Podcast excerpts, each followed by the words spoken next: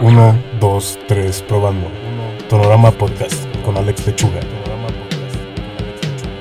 Hey, hola, esta vez tuve la oportunidad de hablar con Gavilán, una persona creativa que no se limita a ningún formato. En esta ocasión hablamos sobre su paso por la publicidad y pasar a ilustrar.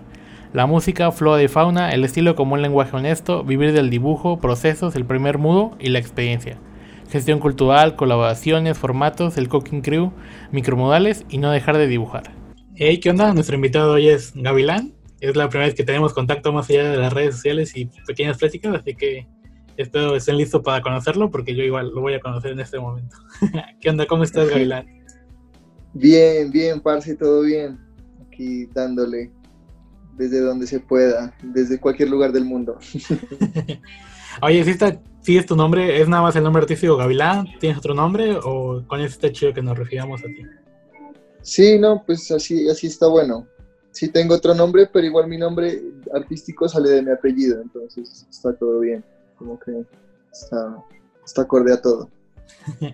va, va, ningún secreto revelado aquí. que el invitado no. es que no es secreto. No es igual de secreto. va, va. ¿Qué onda, Gavilán? Eh, bueno, para la banda que no lo conozca, Gavilán es como ilustrador, diseñador, eh, hace mucho cartel, mucha ilustración, mucho modal igual, pero creo que está chido que lo sepamos desde su perspectiva. ¿Qué onda, Gavilán? ¿Quieres contar un poquito de ti una introducción?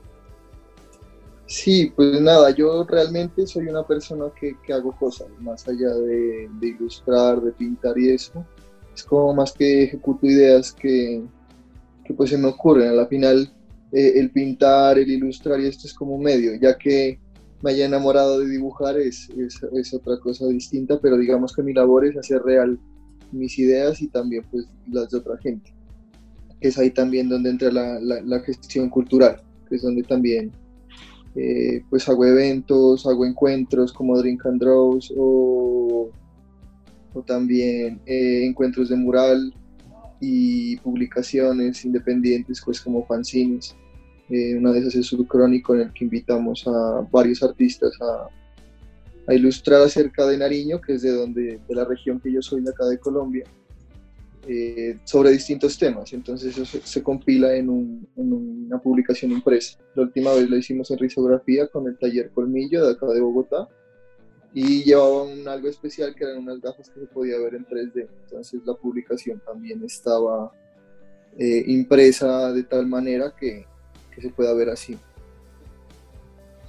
Eh, bueno, eso por ese lado y pues también la ilustración pues la, la ejerzo desde la publicidad, yo, yo, estudié publicidad, pero pues como que probé todo como los campos y a la final el que más me gustó eh, fue el diseño realmente. Y, después del diseño fue que me fui metiendo en la ilustración, eh, dándome cuenta que yo siempre dibujaba, o sea, uno siempre dibuja solo que lo va dejando, solo que yo como que en las libreticas medio dibujaba y dije algún día esto me gusta, voy a seguir haciéndolo, voy a seguir llenando libretas y vamos viendo hasta dónde nos lleva esto.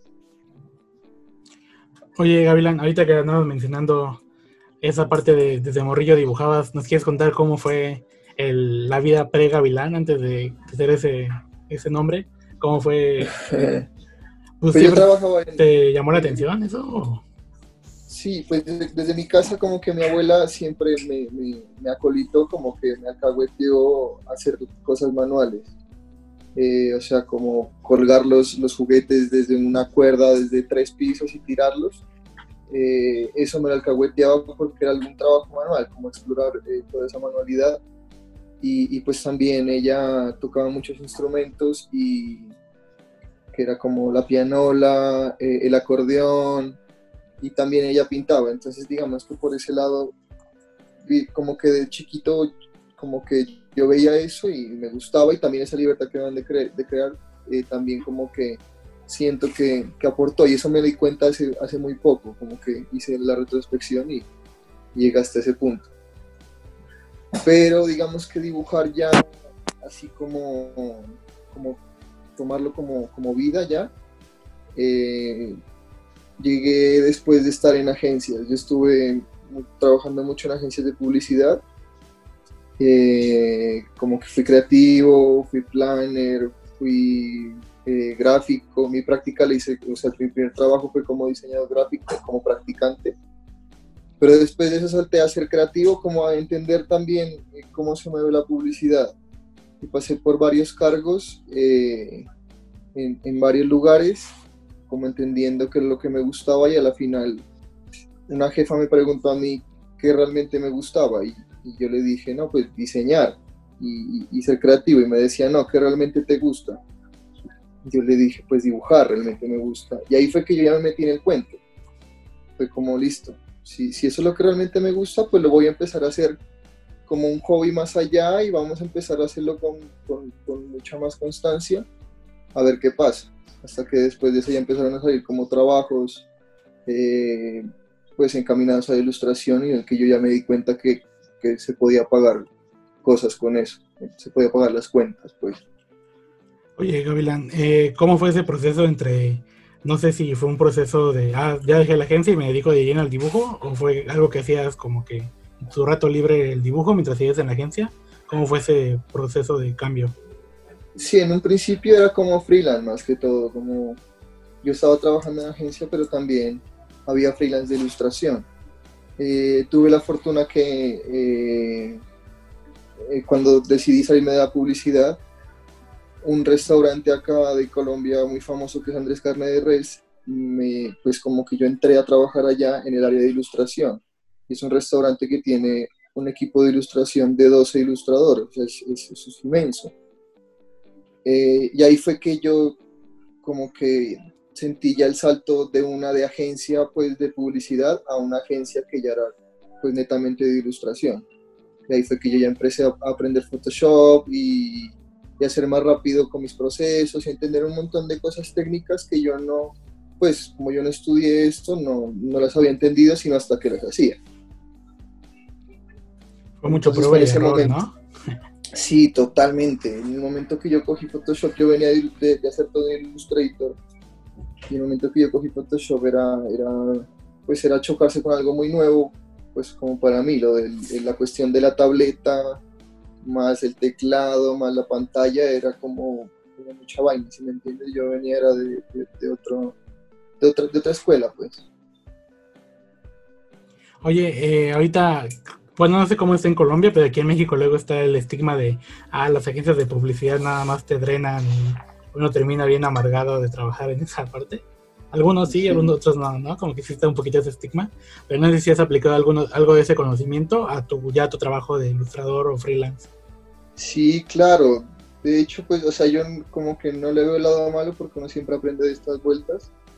Eh, pero pues sí deja como aprendizajes muy grandes y es que en las agencias uno aprende muy rápido y, y cosas pues también muy específicas, digamos, más que todo en, en, en el manejo de las herramientas. Eh, yo creo que si hubiera aprendido por mi lado solo Photoshop, no hubiera sido lo mismo que aprender en una agencia que la necesidad de, de, de tenerlo ya ahí porque tienes que entregar algo y, entregar, y entregarlo bien y muy bueno.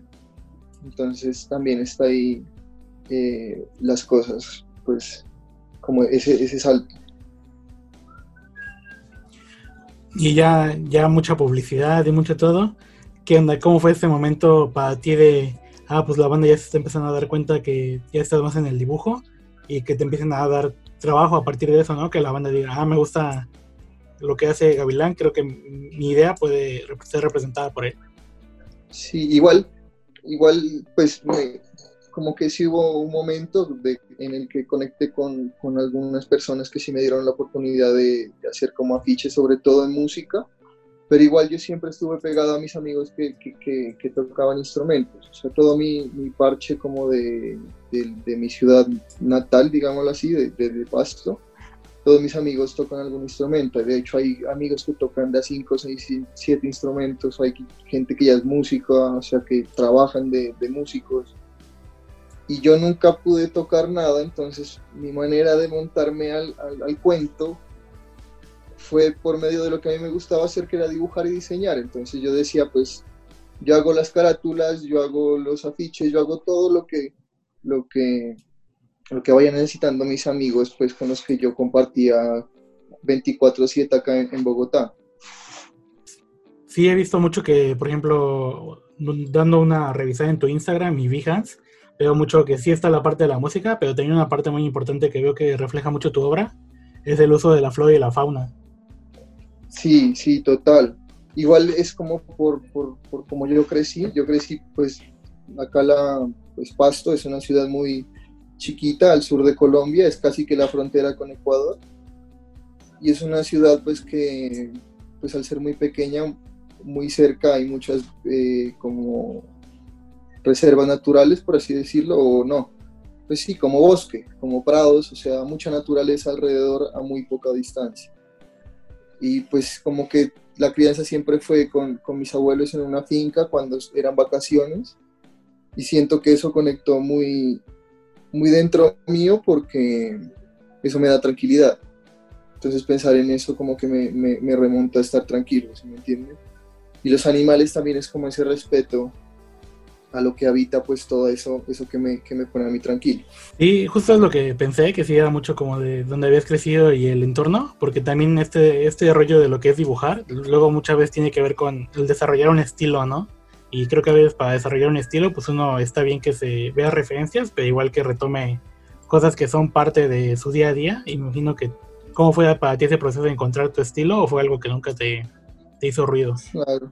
Yo creo que eso es, eso es como la autenticidad también de, de lo que uno hace, ¿no? Como que basarse en, en cosas que uno ha podido vivir o, o, no sé, como que sí, o ha pasado. Se me hace súper auténtico en ese punto. A mí, yo lo del estilo sí no sé, porque es que yo dibujo, dibujo, dibujo y, y a la final dibujar y dibujar es hacer un, montón de recursos, probar un montón de recursos y ya cuando vas a, ya cuando lo vas, o sea, cuando estás en, en, este momento, te devuelves atrás y coges todos esos recursos para armar cosas nuevas. Entonces, siento que no hay, no hay un estilo, sino más como una exploración de, de un montón de cosas de ese mismo dibujo constante. Sí, justo creo que es como que una manera buena de empezar a desarrollarse eso. Eh, bueno, tal vez no un estilo, pero sí empezar a tener como que una biblioteca gráfica de lo que uno hace. Es bueno explorar pues lo que, para que se mantenga auténtico el trazo, pues sí, qué es lo que te rodea, qué es lo que te ha marcado. Creo que cuando haces un trazo muy honesto, creo que tu chamba es también muy honesta. Creo que la parte de la música pues se refleja bien chido que te gusta mucho, ¿no? Y creo que cuando lo mantienes honesto, la banda como que conecta mucho con esa idea, ¿no? Con lo que transmites. Sí, yo siento que, que, que pues a la final uno lo hace esto es como por, por pasión, ¿no? Porque si fuera por plata uno no estaría en esta vuelta realmente. Si fuera por hacer, por hacer Lucas, uno estaría haciendo otra cosa. Yo, por ejemplo, estaría haciendo mercadeo, pues que fue lo que estudié pero a mí no me interesa, a mí me interesa es que salgan proyectos que a mí me gusten, que yo conecte con la gente con lo que los hago. Me interesa eso principalmente. Y pues también pagar las cuentas, entonces también de ahí nace pues la gestión de también eh, pintadas, eh, no sé, de, de fanzines, de todas estas cosas como también pues para pagar las cuentas. Eh, creo que es una pregunta, una bueno, algo que dijiste muy muy importante. Este rollo de me gustaría saber si se puede preguntar si vives de dibujar, es como lo que paga tus cuentas totalmente, y qué tan difícil ha sido ese proceso. Sí, sí, sí, pues yo ya llevo un tiempito que vivo de dibujar, que ya pues no, no, no estoy en agencia y nada de esto, pero igual no es solo dibujar, también es plantear el proyecto del por qué se dibuja. Es decir, tú llegas a la puerta de alguien a decirle, pues que tú sabes que le puede interesar un proyecto, tú le planteas un proyecto y de ahí pues sacas eh, pues lo, que, con lo que paga las cosas, ¿no? Y a la final es algo que tú le estás proponiendo a X o Y persona que te gustaría hacer con él y pues te va a pagar para hacer lo que a ti te gusta que le estás proponiendo a él. Si me entiendes, es como una sinergia entre todos los actores. Pero pues eso ha sido un proceso también de entender eso ya en el tiempo que llevo he entendido que, las propuestas pues también están muy bien, porque así también pruebas como el, como el nivel de idea que tú puedes llegar. Y así pues, así mismo va llegando más gente buscando pues como tu modo de trabajo, por así decirlo. Entonces, sí es un proceso, obviamente, porque a, la final es como más de difusión de, entre más gente te conozca, pues llegan más gente eh, a camellar contigo. Eh, pero entonces es un proceso como todo, entonces conforme va pasando el tiempo, siento que, y pues siendo uno consciente de que está evolucionando su, su, trabajo, no solo haciéndolo comercialmente, siento que pues eso va a ir creciendo. Y no solo que te llegue eh, plata, sino también, no sé, invitaciones a viajes, a otros festivales. Eso es conocer otra gente, es conocer otras vueltas que no involucran plata, sino más experiencias. Eso también va a nutrir muchísimo más el trabajo que estás haciendo eh, a partir de esas mismas experiencias. Sí, creo que la parte de viajar enriquece mucho la parte que hacemos. Igual creo que como tú abres mucho, bueno, sí, la música, pero también la flora y la fauna, creo que también el que viajes la llega a enriquecer más, ¿no? Como que conocer diferentes lugares de Colombia que tiene una biodiversidad muy grande. Sí, sí, total, me parece. Oye, Gavilán, en esa parte que andábamos hablando como de, ah, pues tus procesos y cómo lo has desarrollado, no sé cuál es tu proceso, el que sigues para desarrollar una pieza. Eh, yo siempre lo que hago antes es, escribir. Me siento y escribo pues según la idea que me dé el cliente o, o, la persona con la que estoy trabajando y, y pues hago una idea. Eso pues como que viene de la escuela de, de la publicidad, como que desde de ahí como que escogí ese método y, y, me ha servido bastante, la verdad, como para no estar dando tanto, tantas vueltas cuando me está dibujando. Entonces, después de eso, pues ya empiezo a buscar imágenes de referencia que ubico en un moodboard y, y de ahí pues ya en papel, en papel y lápiz empiezo a bocetar. Yo siempre no soy como muy ordenado, siempre llevo una libreta y, y, pues de ahí ya digitalizo el iPad y finalizo en, en Photoshop. Y por ejemplo, cuando es como que un, cliente, ¿toma mucho en cuenta, pides un brief o es más como una plática previa? Sí, sí, igual depende de los proyectos, ¿no? Porque muchas veces es como, no sé, un músico. me parece más chimba, o sea, como más satisfactorio hablar con él y entender más y, escuchar como los tonos de voz en los que habla cuando votamos las ideas y ver cómo reacciona me parece más chévere eso, pero también pues depende del, cliente. En ese caso de los artistas pues es así, pero si, si es, no sé, alguna marca, pues ya cambia como la recepción del brief y todo, porque ya, pues ahí ya es como enviar unas ciertas preguntas en un brief, pues lo clásico, para, para uno guiarse a partir de eso. Pero es todo como muy corporativo pero me imagino que ya como tienes la experiencia de la parte de publicidad, igual el trabajar bajo un brief no se te hizo muy nuevo o como que no te hizo tanto ruido. No, no, para nada. Ya era como muy familiar, la verdad. Sí, igual lo que, lo que digo, o sea, es que yo, yo a la final seguí trabajando como en el, en el mismo estilo de la publicidad, solo que cambié de medio para comunicar lo que hacía. Que antes hacía piezas gráficas pues, de foto y oferta y estas vueltas y dos por uno pero y las hacía con foto y eso, pero ahora el recurso es la ilustración y el mensaje cambió, pero al final sigue siendo lo mismo, sigo comunicando, ¿se me? Ya no a nombre de una marca, sino a nombre de, mi marca, que es Gavilán, de mi proyecto. Agencia Gavilán, cantidad de personas uno. sí, yo, yo molesto con eso porque digo que es una corporación, pero realmente la corporación se resume a una persona, que es el todo, que hace todo. sí. Oye, ahorita que hablabas mucho como de el, saltar como que entre formatos, eh, también una de las cosas que haces es modal, ¿cómo fue entrar a ese mundo? No sé si lo hacías antes, desde entrar a publicidad, desde la universidad, o ya era algo que fuiste desarrollando o que se fue dando poco a poco. Pues eso fue como, como las inquietudes que siempre me nacían, como la curiosidad, ¿no? De, bueno, ya, ya que estoy dibujando, de qué medios lo puedo hacer, porque pues solo dibujar con lápiz y papel no, no solo es eso, o con rapidógrafo no solo es eso. Como que la curiosidad me llevó a, a pintar y pues también tener amigos muy cercanos que lo hacían. Desde, pues, en, Pasto yo tengo un amigo que, que, con el que tengo un colectivo que se llama La Secta y él pinta desde los 13 años por ahí, entonces... Eh, como que tenerlo ahí tan a la mano fue el primer acercamiento a pintar y fue con el que pinté mi primer eh, mural y ahí fue como que entendí la magnitud a la que puede llegar un, dibujo. Ahí fue que me piqué y eso fue como en el 2010 por ahí. Eh, y poco a poco, pues como que fui explorando hasta que ya cogí seguridad para empezar a pintar y me empecé a juntar con gente pues que, que pintaba y los mismos amigos con los que estábamos dibujando empezaron a tener la curiosidad y empezamos a tener la curiosidad de pintar, entonces era como también salir eh, entre bastantes o entre dos, ya tener a alguien más para salir a pintar. Entonces ya eso era como, como tener la seguridad que voy a salir a la calle y voy a hacer algo. No sé si esté bien, si esté mal, pero lo voy a probar y lo voy a hacer. Ya, ya como lo que dices, a partir del 2010 para acá ya ha pasado un ratote. No sé si has notado alguna diferencia entre tu primer modal allá ahorita a pintar ahora y si a partir de ese tiempo has desarrollado o has tenido un mensaje que quieras dar en la calle o cada muro es diferente. Yo siento que cada muro es diferente. La verdad como que cambia las circunstancias y pues también el momento mental en que yo esté.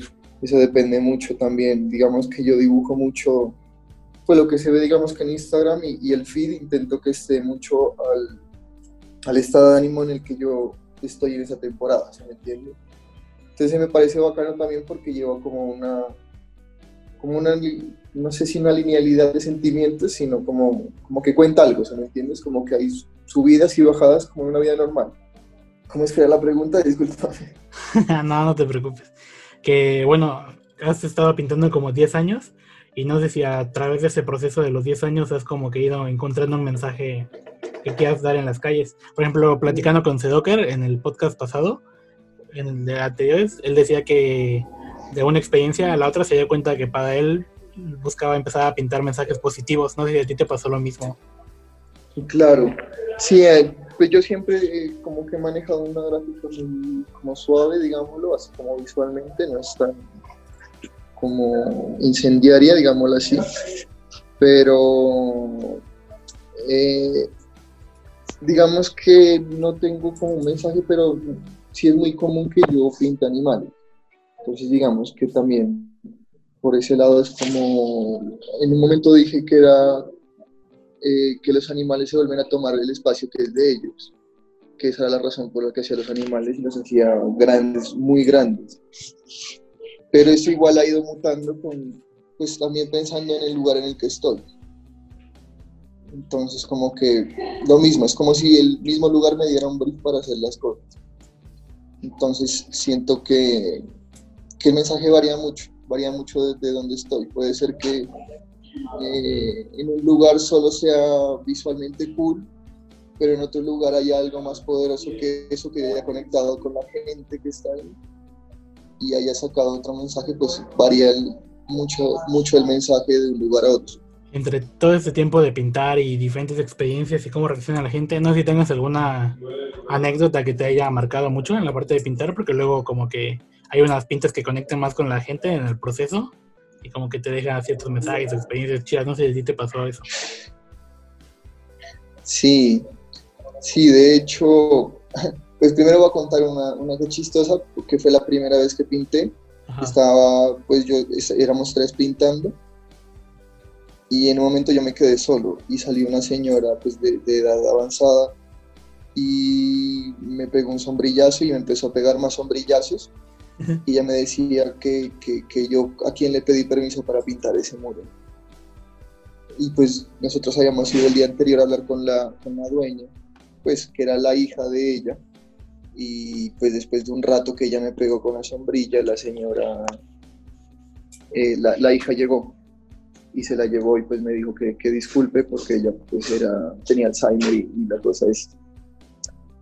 Entonces eso fue como, como que me dio, me dio risa y, pues también como la, la, visión de que tengo que afrontar ese tipo de cosas, sean chistosas, o lo que sea, pero pues que cualquier cosa puede pasar en la calle. Me parece también chévere.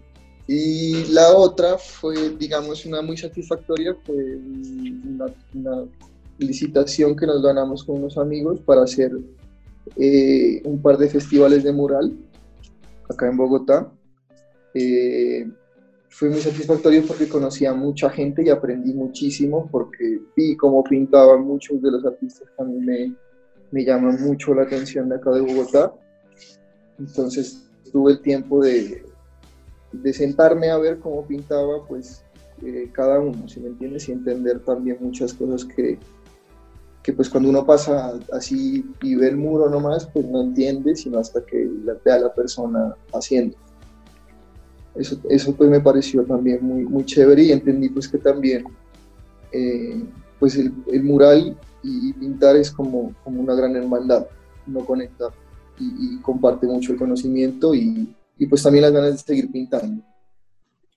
Eh, ahorita que mencionas como esa parte de la que organizaste con tus amigos y así, empiezas a entrar a esa parte de gestión, ¿qué tal ese salto y cambio de perspectiva, no? Porque uno, uno ve los festivales como artista y al momento de que le toca organizar algo ya los ve de forma diferente. ¿Cómo fue para ti ese salto ya a la gestión?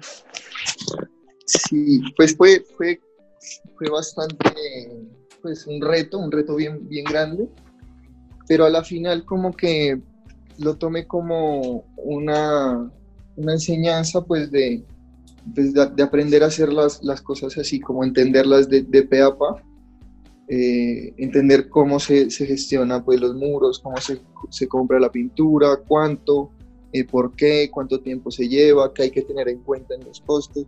Digamos que esa percepción es más importante también saberla porque eh, en el momento que uno le, lo llamen no sé, a mí solito me llamen, ve, Gavilán, tienes que pintar tres pisos, yo ya tengo las herramientas para darte una cotización exacta de lo que voy a hacer, si me entiendes, entonces ya, ya puedo negociar eh, de otra forma.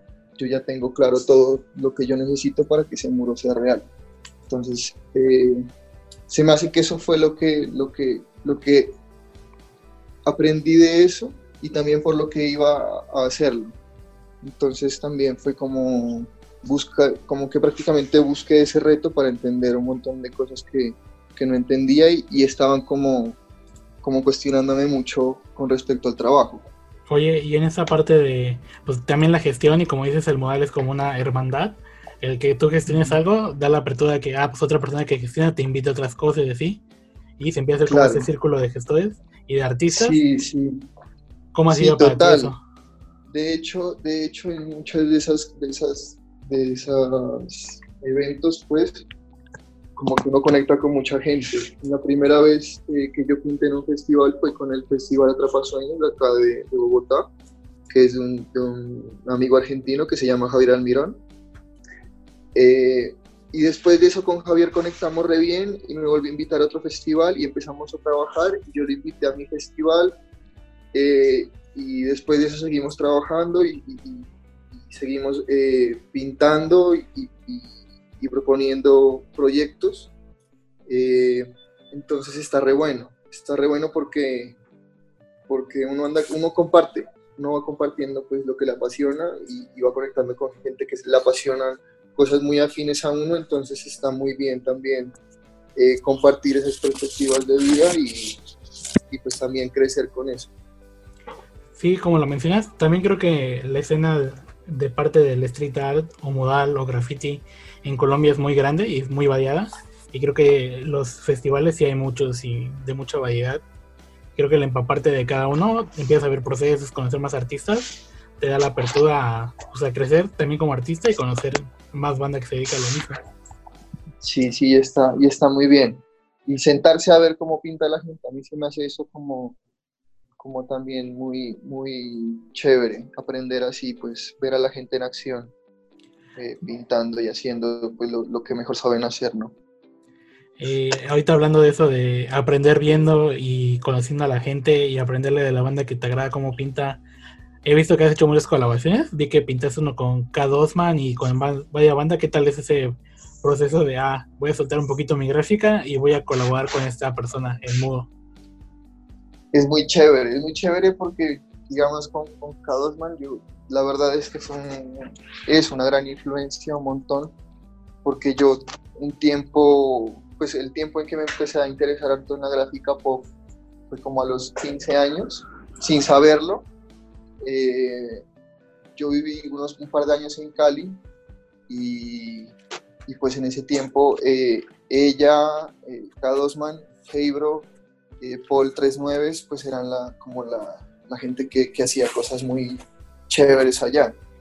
Entonces digamos que llegar a un punto de pintar con ella fue como, uff, qué nervios, pero vamos a darla toda, vamos a, a, ver también chévere porque yo estaba al lado y, miraba ella cómo pintaba y entendía un montón de cosas de, de cómo llegaba a, cómo se ve realmente al, al, final. Entonces ya como que iba entendiendo el proceso y, y también compartiendo mucho, compartiendo muchos pensamientos, que eso es creo que a la final eh, lo que uno busca con la colaboración. No solo es pintar una, un muro, sino, sino, intercambiar muchos pensamientos y experiencias para pues, como nutrirse mutuamente. Justo como lo mencionas, creo que es la parte chida de, de pintar en colaboración, que conoces a la persona más allá del trazo, ¿no? Y más si es como, ahorita que es que una persona que le gusta tanto su chamba como K2man, pues es como, ah, no, man, pues tenemos varias cosas en común y, te, y empaparte también de su experiencia, creo que es una oportunidad que las colaboraciones da. Sí, total, eso como que rompe esa, esa, esa pues pequeña barrera y, pues chévere, chévere como que también salir de su zona y, estar siempre como cuestionando todo, cuestionándose uno todo de cómo se hacen las cosas y estar abierto a que la gente te cuente las cosas para uno aprender me parece pues, eh, brutal también. Y entre este tema de unir fuerzas y que mencionaste al principio sobre, ah, pues realizar fanzines colaborativos, ¿cómo fue para ti entrar a ese mundo del fanzine y cómo lo has ido desarrollando? Porque también tu gráfica creo que se presta mucho a ese, al mundo del fanzine. Sí, pues yo realmente lo hice un tiempo cuando estaba empezando porque lo veía como un medio, y pues lo veo como un medio eh, muy efectivo a la hora de masificar. Eh, pero yo no, o sea, como que lo hice varias veces, pero no, no me dediqué totalmente a eso. Tuve un proyecto con el que sí, como que me metí a fondo en el fanzine, eh, que se llama Surcrónico, y es, es pues eh, un proyecto que planteamos desde, desde la secta, que es el colectivo que te conté al principio, em, y habla sobre, sobre Nariño, sobre el sur de Colombia. Y entonces lo que hacíamos era invitar a gente a que colabore interpretando un mito, un mito y leyenda de, Nariño. Eso fue la primera versión. En la segunda fueron recetas de Nariño. Y en la tercera eh, fueron canciones de Nariño. Entonces, em, como que mi tiempo con el fanzine eh, es, es, más como por el proyecto, como por el medio. Como que no es tan constante como yo quisiera. Y ahorita que hablamos de medios, también he visto, pues como dices, ¿no? Como cada medio es un lenguaje diferente, pero te ayuda a transmitir lo que piensas. Pues también la entrado al collage y haces como estos collages como que ilustrados, con fotos viejas. Sí, sí, sí, sí. Eso, eso de hecho, también lo mismo. Es que, es que yo siento que la publicidad me metió también en la cabeza un poco la, la, la necesidad de, pues, de hacerlo, si me entiendes, de llegar a, hacer las cosas sin, sin tanto esperar, como, como esperar a, saber la técnica para hacerlo. Entonces digamos que yo empecé a usar las fotos era porque yo al principio no sabía hacer cuerpos. Entonces cogía una foto en una pose que a mí me gustaba y ya le hacía la cara del personaje, que eso es lo que a mí se me daba cuando apenas estaba empezando a dibujar. Que ya después, cuando yo ya eh, como que avancé más en mi gráfica, ya como que lo volví a retomar para ver yo qué podía eh, proponer otra vez. Y me pareció un encuentro pues también chévere, eh, pues de lo que se puede resultar de, de, hacer esas dos, esas dos técnicas, ¿no? Que es collage y la ilustración. Ahorita que andabas como que, pues todos estos medios y cosas que manejas, ve que expusiste hace poquito, bueno, hace como, hace un par de años, tuviste una exposición. Pero cómo es el bajar todas esas ideas a una exposición y los medios y todo eso. Pues nada, yo, yo digamos que ya después del festival, mejor dicho, durante los festivales que te conté que organizamos, pues organizamos con una amiga que se llama Diana Balbuena y con ella pues como que seguimos trabajando y ella fue la que realmente me ayudó a conceptualizar todo lo que yo quería decir para la exposición. O sea, es el mismo proceso para hacer cualquier pieza, pero el mismo para la exposición, que es de sentarse y escribir y entender uno qué va a hacer y, poner todo en una lista para, para pues, que salga todo. Em, entonces fue escribir escribir, escribir un montón y luego ya bajarse a hacer las piezas. Y ahí lo, que, lo que dices tú, lo de los medios, es también como no, no descuidar eso también al tiempo, ¿no? Porque uno está pintando, metido, haciendo la producción de todo lo que tiene que hacer, pero también al tiempo tiene que estar promocionando la exposición para que sea un éxito. Entonces, yo creo que el, el, cómo funcionó eso fue porque antes como que nos sentamos y, organizamos todo para que salga así, pues como, como lo planeamos. Como que desde antes ya habían, como que desde que se estaba empezando a hacer la exposición ya se había hablado con algunos medios y ya se les había pasado eh, el kit de prensa, pues que son las imágenes que comparten en social media, que son las historias y, y, pues el material de apoyo. Y pues ya, yo creo que eh, el éxito de todo eso fue que, fue que, se ordenó antes de hacer, como que no dejamos mucho para actuar en el camino. O sea, como decisiones de último momento casi no hubieron, que fue lo importante. Mm, viendo tu gráfica y lo que me has contado, no sé si estás muy casado ya tener como que todo tu proceso planeado o si es más de improvisar a lo mejor en algunas ocasiones enfrente del muro o en otras plataformas. Sí, pues yo, o sea, yo siento que cuando estoy haciendo pues, trabajos así como comisiones, ese, ese proceso pues es el que me sirve a mí para sacar las, las cosas. Pero cuando a mí me toca improvisar, yo también, o sea, sí, sí, sí me cuesta un poquito más porque igual tengo que pensar en una idea, o sea, yo soy como, eso sí, ese, ese proceso sí no me lo salto, como que antes pensar en qué voy a dibujar, antes de dibujar, eh, pero igual, si me toca improvisar, eh, lo hago y, pues eso mismo te da como la práctica del dibujo, ¿no? La memoria pues también sirve un montón en ese punto. El dibujar, dibujar, dibujar, dibujar para luego, eh, ya tienes una biblioteca en la cabeza, entonces ya luego lo sacas más, más, más fácil cuando estás en un muro, en una hoja. Ya tienes una biblioteca de recursos en la cabeza.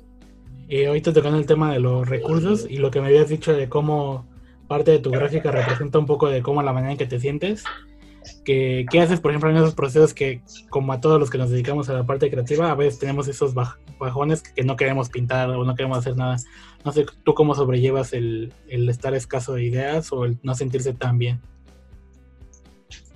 No, realmente es como intentar seguir, la verdad. O sea, yo intento como cambiar de actividad casi siempre. O sea, siempre, si no me siento bien en una cosa en este momento, paso a hacer otra otra pues que sea un poco distinta, pues intento como distraer eh, y mantener también la cabeza ocupada haciendo muchas cosas, pues o sea, no, no que uno está agobiado, sino como siempre tener por qué, por qué levantarse el otro día, como mañana voy a imprimir los stickers para las camisetas, o mañana tengo que hacer estos tres bocetos y ya tengo aquí las ideas y va a salir una chimba, o sea, como que siempre estar pensando en que mañana hay por qué hacerlo, ¿sí me entiendes?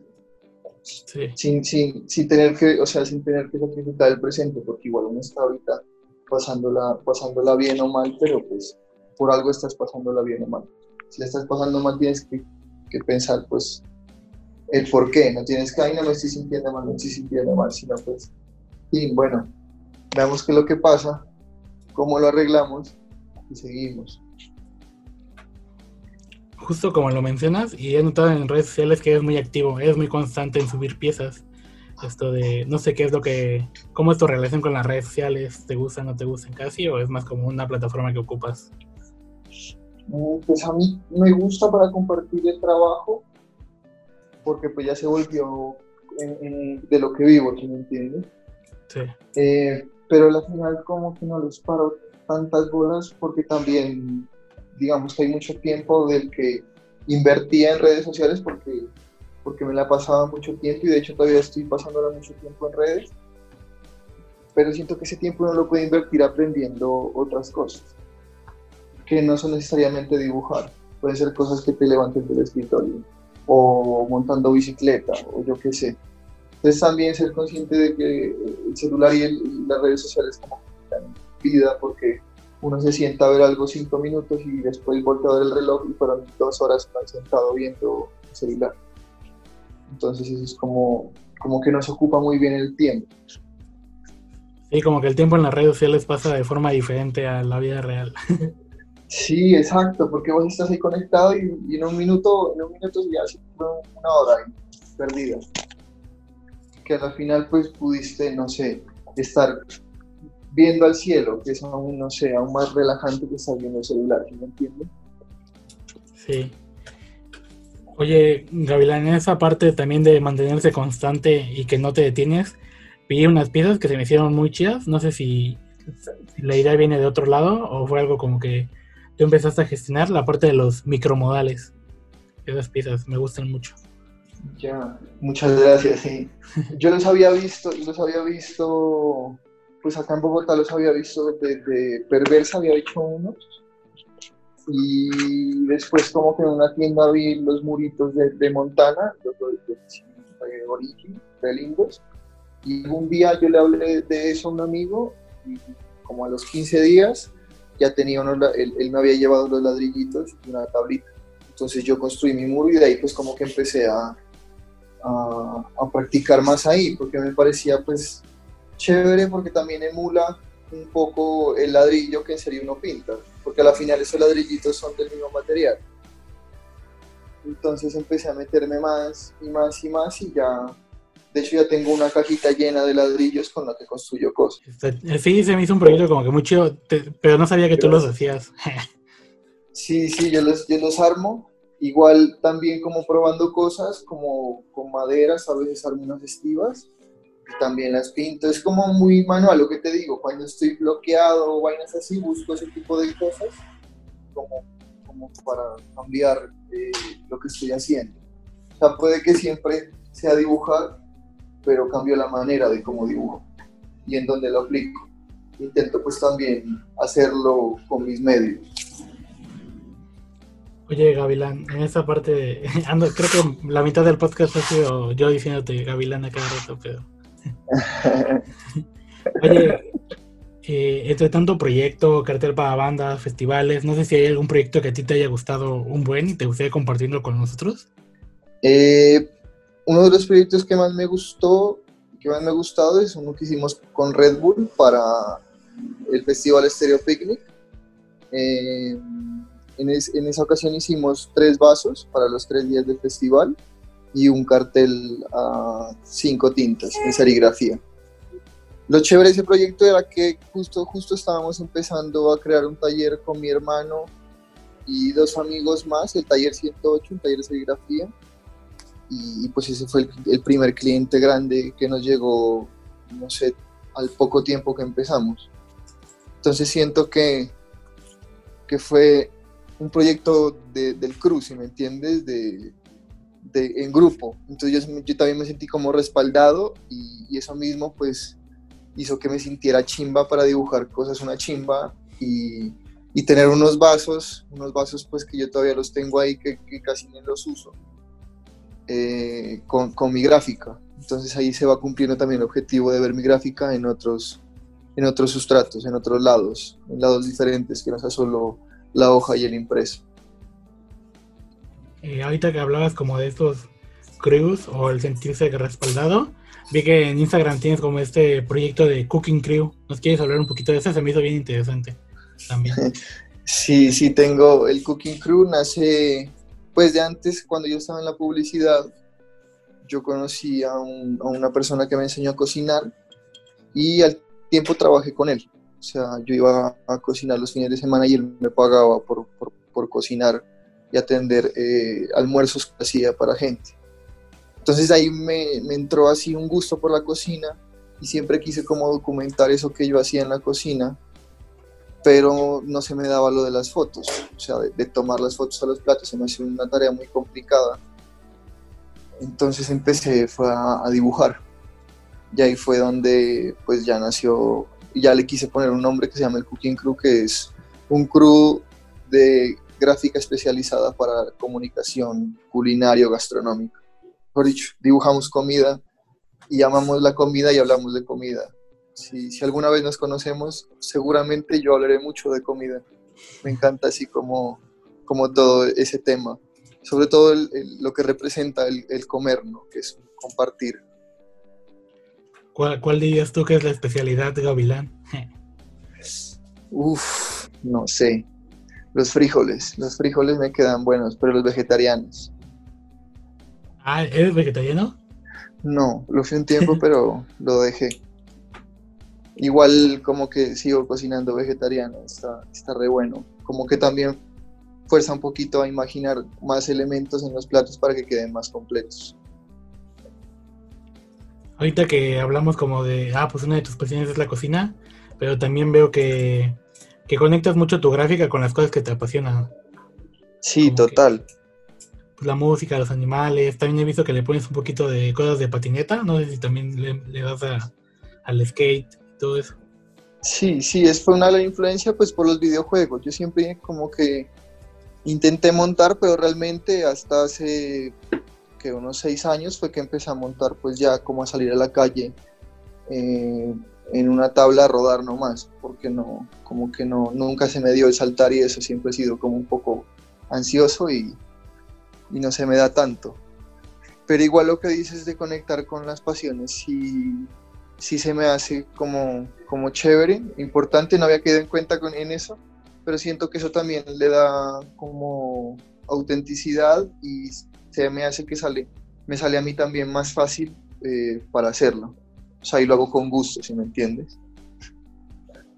Sí. Sí, pues creo que cuando tienes esta idea que nace a través de algo que te apasiona, como que hasta te da gusto dibujarla. A mí me llega a pasar eso. Como que si hago una pieza Sí, personal, total. como que hasta me siento contento de empezar a resolver la idea en papel. Exacto, sí, todo el proceso de, de lo que es Spawn ¿no? es, es- llena, llena otras, otras áreas que cuando son comisiones uno no llena. Digamos que también por ahí tengo otro proyecto que se llama Orégano, que es eh, basado en, el, en la cultura 420, eh, pero entonces yo lo torné a otra cosa, que es el compartir. O sea, es como, como tú compartes tu juego con los otros. Y pues digamos que en estos momentos de pandemia, eh, yo comparto mi fuego compartiéndome, compartiendo mi música contigo.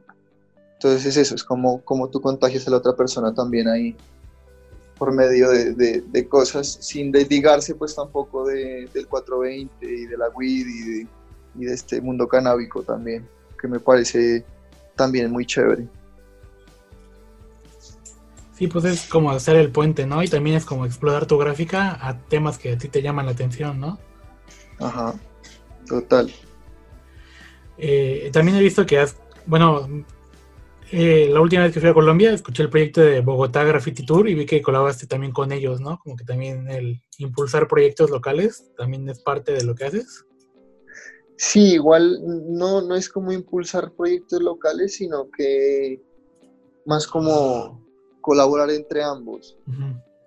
porque ellos, ellos, pues fueron los que me llamaron a mí interesados en hacer la imagen y pues para mí fue un pues un honor prácticamente porque es uno de los tours más importantes y pues con más trayectoria de acá de Bogotá entonces no sé fue, fue como pues como satisfactorio saber que ese tipo de gente con, con- pues como por ese tipo de proyectos con los que uno se referencia también pues están interesados interesados en lo que uno hace eso como que en cierto modo avala lo que estás haciendo. Sí, también es como, pues también la escena de Bogotá de pintar y modales y todo eso es muy grande. Y pues el Bogotá Graffiti Tour, pues sí es como que un referente, ¿no? De que, ah, pues si vas a Bogotá, pues sí lo tienes que tomar para conocer Sí, también. y todo. Sí, también que ellos tienen un gran archivo pues de, de serigrafías y de, y de obras de arte pues de artistas que también venden ahí. Entonces eso también es importante. Pues porque si uno le gusta, no sé, un mural de guache brutal que hay un montón en el centro, eh, pero pues obviamente no te puedes llevar el mural, pero sí una serigrafía, pues ahí está. Pues también como que abren esa- esas puertas a que, a que el arte también eh, llegue a, a otros espacios que pues, eh, pues uno no, no, pues no llega hasta allá todavía. Ahorita que hablamos como de estas piezas más accesibles, tú también desarrollas en esa parte también de gestión y el mantenerse de la parte del dibujar. También has sacado mercancía, ¿no? Como playeras, prints. ¿Y qué tal ese proceso de la venta y, y sacarlo al ojo público? Sí, es, es chévere, es chévere la verdad porque pues sí es un sustento económico, la verdad, o sea, como que sí, eh, con eso uno puede pagar varias cosas, pero también es chévere saber que alguien quiere llevar tu nombre y tu marca eh, en un día a día, eso me parece como bien satisfactorio saber que, alguien conecta pues con lo que vos haces, porque igual si yo hago una camiseta yo no la voy a vender si yo no me la pusiera, o sea, el primer filtro soy yo, entonces ya saber que alguien más le gusta lo que yo estoy haciendo y se lo pondría, me parece tremendo. Ah, eh, siguiendo como esa línea, y a lo mejor la pregunta suena un poquito medio hippie, pero digamos que tú no fueras Gavilán y veas tu Instagram, ¿qué es lo que crees que a las personas es lo que las atrae a lo que tú haces? Uf, qué pregunta. no había pensado eso, a ver. No, no, sé, yo siento que lo que, lo que hemos hablado, pues de, la autenticidad, de que todo se basa en pasiones, siento que las hace ver que son, que vos vas a encontrar cosas ahí no están puestas porque sí, sino que tienen una razón de ser del por qué están ahí y están contando una historia. Entonces, si uno se pone a ver las piezas, son, o sea, no se puede quedar tiempo viendo las piezas porque tienen detallitos que le pueden a pensar y de pronto uno conecta con varias cosas. Entonces, si yo no fuera yo y viera lo que yo hago, me quedaría viendo un montón, analizando ese, pues como esa, esa, ese, ese mensaje que está detrás de una gráfica. Sí, es como una buena manera de ver tu chamba, ¿no? De, ya de una forma externa. Sí. ¿Y qué onda que sigue como para Gavilán? ¿Tienes alguna me imagino que sí, como todos tienes como alguna meta, pero no sé si te gustaría compartirla a nosotros. Pues ahorita estoy eh, empezando ya a sacar eh, el proyecto de Orégano. Quiero que ese proyecto crezca un montón, eh, porque también pues va a vivir de la merch y de muchas cosas alrededor de la comunidad y de la música. Eso pues también, hablando con la, de la merch, se traduce también a, a Gavilán. Entonces Gavilán también va a sacar eh, merch y producciones eh, que van a llevar a, esto que se vuelva, a mi proyecto, que se vuelva algo más robusto, que se vea más como con vida, que no sea solo un autor, sino como un proyecto grande. Entonces eso es lo que, lo que tengo pues proyectado próximamente eh, para, para el proyecto. Va, va, va. Y no sé, algún consejo que le quieras dar a la bandita que apenas va empezando o que ya lleva rato, pero está un poquito perdida? Yo creo que es súper importante tener libretas y llenar libretas, estar practicando todo el tiempo. Yo siento que de ahí sale, sale absolutamente todo. Ya, ya después de la práctica, yo no sé, pues ya es, las cosas yo creo que son mucho más fáciles. La, importancia es que se la haga todos los días, que sea constante. ¿Tú dibujas todos los días, Gabriela? bueno, sí, veo que eres constante en redes, pero ya en, en, ejercicio personal sí es siempre de dibujar. Sí, sí, digamos que yo hay veces que siento que si no dibujo un día, yo ese día no hice nada, a pesar de que, no sé, fui y recorrí toda la ciudad en bicicleta. O sea, para mí el día está completo cuando hay un dibujo. Y pues esa es una de las, no sé, cinco o seis que puedo hacer igual son bocetos, igual son pruebas, pero todo el tiempo como que intento estar ahí bajando cosas eh, y probando cosas nuevas también. Sí, creo que es lo importante porque también es como, pues también no puedes mejorar de la noche a la mañana sin dibujar, ¿sabes? no, claro, obviamente toca probar. Es que si uno no prueba, pues no sabe. Y, si uno no, se conoce, no conoce la mano, no conoce el brazo, como, como tú lo mueves, va a ser muy difícil. Y llegar a conocerlo es invertirle tiempo a estar mirando eso y repetir y repetir y repetir hasta que ya vas entendiéndote. Y pues ya, ya vas, en, ya vas piloteándote más fácil. Es, es correcto. La constancia, el intentarlo, es la, la fórmula del éxito. Sí. En muchos casos. un amigo decía, el secreto está en hacerlo todos los días. Sí, en esa parte sí es cierto. Ni siquiera fuera el secreto, era la parte más difícil está en hacerlo todos los días. Sí, pues siempre es la parte difícil. Eso dice todo. Sí. Sí, eso dice todo, porque ya cuando vos haces la práctica de a poquito, o sea, si todos los días, no sé, eh, estás poniendo una ladrillo en la casa, ya el año ya la tienes construida. O sea, ¿tú me entiendes? Es como ir metiéndole de a poquitos para sabiendo que eso va a ir agrandando pues todo tu proyecto también. Oye, Gavilán, y pues no sé si te gustaría cerrar con alguna frase, algún mensaje para todos los que nos están escuchando. Una frase, un mensaje. Eh, coman sus verduras. o sus No, frijoles veganos. coman sus frijoles veganos. Eh, no, nada, que eh, yo que te digo, que si quieren hacer algo y si realmente lo quieren así de- del estómago, pues lo, lo apunten a hacerlo por cualquier medio. No importa si lo haces solo o acompañado, igual tienes que, que, que- que buscar la forma de hacer las cosas. No hay que botarlas a la basura solo porque no hay un medio. Eh, yo creo que más que lo que no hay es como falta de creatividad. Entonces siempre, siempre va la forma de, de darle la vuelta a las cosas. Va, va, va. Muchas gracias por darte el tiempo para platicar con nosotros. Y Listo. está bien chido conocernos. Con eh. mucho gusto. La No, plática claro. estuvo divertida y Sí, espero te la total. hayas pasado bien. No, muchas gracias por invitarme.